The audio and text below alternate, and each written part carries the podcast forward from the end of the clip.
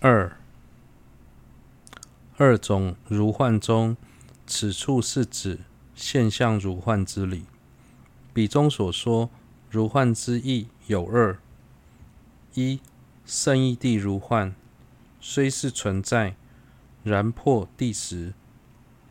二、现象如幻，体性虽空，然人可见，此为后者。所谓的诸法如幻有两种解释方式：一、圣义谛如幻，虽然圣义谛是存在的，却非谛实成立；二、现象如幻，虽然诸法的体性是自性空，然而在我们的心中显现时，却呈现出有自性的这一幕，也就是原本无自性的诸法在心中呈现有自性的特点。在此所强调的如幻之理，是指现象如幻。三、此须具备现象并非毫不存在，能显现于明眼心上，和须有能现如所显现而空的理智二者，此中须有二义：一、能现彼法；二、如现而空，非如兔角与石女儿，虽能显现，然全无有；或虽能现彼法，然不能现如所显现而空，此于其心亦不能显现象如幻之意。若想看清现象如幻的内涵，就必须具备以下两个条件：一、能现彼法，此中的现象并非如同兔角或石女儿，只能显现于心，实际上却不存在，而是必须能显现于明言心上存在的法。二、如现而空，当我们心中显现存在的一法时，也会同时现起此法是有自性的。如果无法认清心中所显现的自性并不存在，也无法了知现象如幻的内涵。四、是故应知于法如幻之理，如幻化师所变化幻，虽其本质并无相马，然现象马实不可否。如是应知普特伽罗等诸法上，虽本无自性所成之自性，然现为有亦不可否。古印度的魔术师在变魔术时，透由咒术和药物的力量，让现场的观众产生幻觉，而使他们将面前的石头和树枝看成大象和马，并且信以为真。从譬喻中可以得知，当魔术在进行时，虽然现场没有真的大象和马，但观众的确看到了那些动物，这一点是不可否认的。相同的，虽然普特伽罗等诸法没有任何的自性，但对无明的众生来说，在心在显现诸法的当下，的确会现起法有自性，这一点也是无法被推翻的。除了幻化的喻之外，也可以用电视中的人来解释诸法如幻的道理。当我们在看电视时，会被剧中的演员的一举一动所吸引，情绪也会跟着剧情而有高低起伏，甚至会将剧中的人物视为真人。然而，经由理性分析，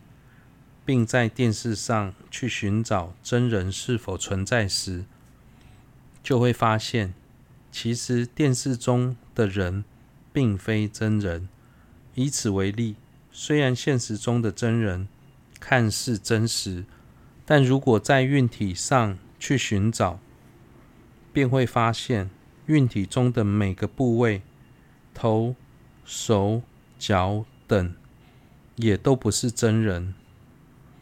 由于电视中的人和现实中的人两者从镜上探索之后，都无法找寻到真人的踪迹，以致过去有很多人因而主张，既然如此，如同电视中的人不是真人，现实中的人应该也不是真人。那只不过是错乱之的显现罢了。实际上，真人是不存在的。虽然这种见解并不正确，但要仔细区分其中的差异，也不是件容易的事情。5. 此空不是断空，也不是由心捏造为空及少空等，于心所现天及人等，即安立为普特伽罗所现色、声等义，则立为法。是故普特伽罗于法虽无些许由自相所成之自性，然造业者等与见色、声闻等一切缘起作用，人为合理，一切作用悉皆合理，故非断空。诸法原本即如此空，心于此空了之为空，故非由心捏造为空。一切所知皆如此故，亦非少空。故修此空，能成一切实质之对治也。又此甚深妙义，非不堪为任何心之对境。是以正见可作抉择，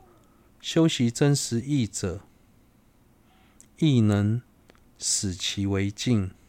故此亦非于修道时不可修持、不可了知、不可通达之空。不论天人、人等普特伽罗，或是形色、声音等法，万法虽无些许自性，但是依旧能在其中安立造业者与受果者，或是眼见形色、耳闻声音等一切缘起作用。由于在无自性中仍能安立缘起作用，所以此处所说的空性，并非推翻世俗法的断空。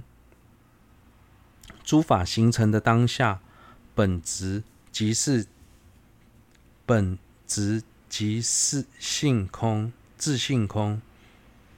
众生只不过透由正理而了解诸法的究竟状态，并非在诸法上刻意捏造出自性空的特质。所以不是由心捏造为空。此外，一切所知皆自性空，所以自性空也不是只属于少数法的少空。因此，修学此种空性，便能对治执着诸法有自性的实质。深胜空性的道理虽然深奥难懂，但也并非完全无法成为新的对境。因为它是能以正见抉择了知的境。再者，修学真实义的行者，也能透由思维正理，使其成为自心的对境。所以此处所说的空性，也不是在修道时不可修持、不可了知、不可通达的空。